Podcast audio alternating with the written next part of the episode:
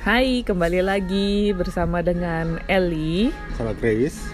Hari ini kita mau ngobrol-ngobrol mengenai bagaimana menghadapi anjing galak. nah, biasanya Chris itu salah satu pentolannya pet camping yang menghadapi anjing-anjing galak. Nah, pasti teman-teman kan ada tuh yang punya pengalaman um, digigit anjing atau takut sama anjing galak gitu ya. Nah, Chris itu biasanya menghadapi anjing galak. Jadi kalau ada nongol case anjing galak, dia yang saya lempar ke garis depan. Nah, uh, kita mungkin penasaran ya, kira-kira kenapa sih, eh, bagaimana caranya uh, menghadapi? Kira-kira uh, kenapa sih anjing itu galak? Bisa Chris coba jelasin? Oke, okay. uh, kalau menurut pemahaman dan pengalaman saya, anjing galak itu sebenarnya mirip seperti manusia yang galak. Selalu ada alasannya kenapa anjing itu galak entah itu karena dia merasa terganggu apakah dia merasa merasa tidak nyaman atau sampai ke trauma nah sama seperti kita manusia uh, kita manusia aja paling kesel itu kalau kita didekati oleh orang yang sok kenal, so dekat dan so akrab. Misalnya kita ketemu orang baru, kita belum tahu siapa namanya kita belum kenal siapa orangnya tahu-tahu Hey Chris, apa kabar? Tahu-tahu dia langsung merangkul, cium cepika-cepiki. Bukannya tapi Chris sedang kalau langsung dirangkul. kan, gimana kita nggak marah kan? Nah, kalau uh, dengan anjing pun sama. Kalau kita belum kenal sama anjingnya, kalau anjingnya belum percaya sama kita terus kita so akrab ya pasti digigit. Kemungkinan besarnya digigit. Oke berarti misalnya misal ketemu anjing di jalan nih misalnya anjingnya lagi dilepas ya baiknya kita gimana tuh? Kalau anjingnya gonggong terus sementara kita harus jalan tuh ngelewatin dia. Oke eh, sebaiknya pertama kita jangan lari. Karena kalau lari kita bisa dianggap bahwa kita itu uh, takut sama dia kalau kitanya takut sama anjingnya anjingnya akan berpikir kok kamu kenapa takut sama saya? Apakah kamu ada merencanakan sesuatu yang jelek di sini? Gitu. Atau kalau kita lari anjingnya akan merasa wow dia ngajak kejar-kejaran. Asik aku kejar ah. Jadi kalau ketemu anjing galak atau gonggong-gonggong jalan saja seperti biasa. Uh, sambil sedikit-sedikit melirik ke arah anjingnya memastikan bahwa anjingnya nggak mengejar.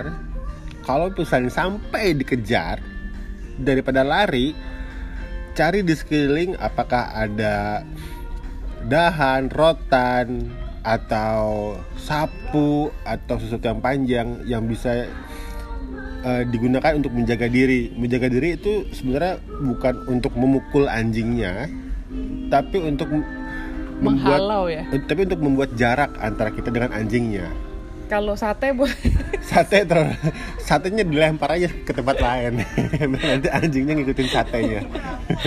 Oke misalnya ternyata anjing kita punya anjing nih udah sekian lama misalnya 5-6 tahun tiba-tiba sifatnya berubah galak gitu tiba-tiba jadi mau gigit atau ada case gigit gigit anggota keluarga.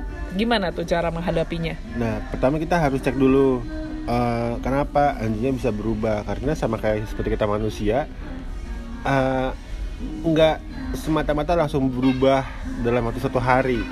Pasti ada sesuatu yang telah terjadi antara anjing itu dengan anggota keluarga yang digigit. Entah apakah anggota keluarga itu nggak sengaja injek ekornya atau injek badannya atau ternyata anggota keluarga itu pas lagi kesel terus uh, ngelempar sesuatu ke anjingnya terus anjingnya jadi bete. Atau uh, anjingnya sedang sakit kemudian kita dekati dia. Atau misalnya kita nggak sengaja tendang anaknya sehingga induknya jadi marah. Macam-macam uh, sebabnya. Tapi kita harus telah sebabnya kenapa okay, sebagai uh, tim rescue uh, biasanya Chris harus menghadapi anjing titipan atau memindahkan anjing galak.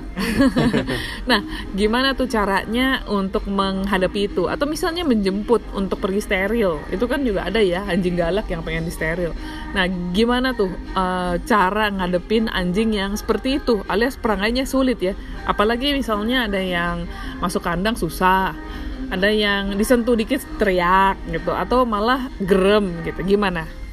Oke, ada beberapa cara tergantung dari apakah kita di kemudian hari masih harus berinteraksi dengan anjing itu atau tidak kalau tidak ada cara yang paling gampang uh, ambil kain besar terus uh, lempar kain besarnya sampai menutupi ke arah mukanya uh, kemudian tutup angkat anjingnya ke kandang. Jadi uh, kepalanya ketutupan sarung gitu. Jadi yeah. um, dia nggak mungkin bisa gigit. Uh, dia nggak bisa lihat. Hmm. gitu. Sebenarnya anjing itu sangat visual walaupun di media-media anjing itu terkenal dengan indera penciumannya yang begitu tajam tapi sebenarnya anjing itu visual. Kalau dia nggak bisa lihat apa yang ingin dia gigit dia nggak bisa gigit pernah nggak sampai kejar-kejaran sama anjing untuk nangkep dia? Pernah. Pernah. Uh, makin dikejar anjing itu akan semakin lari biasanya. Jadi sebaiknya kalau mau mengejar anjing jangan dikejar. Kita jalan saja biasa seperti kita nggak ngapa-ngapain. Uh, begitu cukup dekat dengan, dengan anjingnya baru kainnya dilempar Oke, okay. uh, eh, ada tips nggak? Misalnya kalau ngadepin, misalnya harus ngapain dulu? Harus berdiri kah atau duduk nah, kah atau gimana? Kalau misalnya kita ternyata kita itu harus berinteraksi dengan anjing itu di kemudian hari, uh, maka uh, cara yang tadi itu adalah cara yang paling terakhir untuk dilakukan. Nah, uh, akan uh, akan sangat baik kalau sebelum kita itu akan melakukan kontak pertama dengan anjing itu jangan berdiri. Melainkan kita harus merendah. Entah itu duduk di kursi atau sampai duduk di lantai. Nah kalau misalnya kita masih takut jangan dekati anjing itu. Kecuali kalau kita sudah merasa yakin bahwa kita bisa menjaga diri sendiri baru kita duduk di lantai biarkan anjing itu dekat sama kita.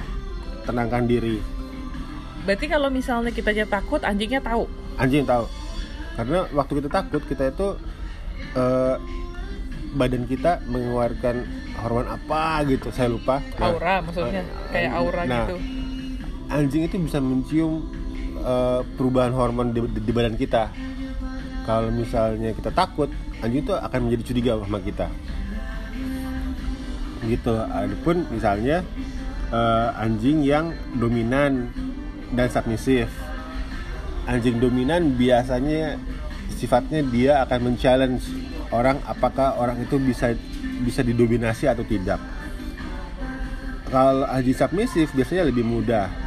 Kecuali kalau submisifnya itu sangat submisif alias penakut itu juga harus hati-hati. Karena anjing penakut itu lebih berbahaya daripada anjing galak.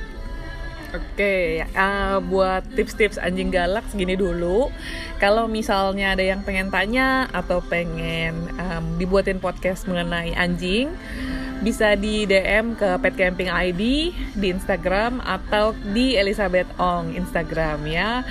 Oke, kita ketemu di podcast berikutnya. Bye bye. Bye bye.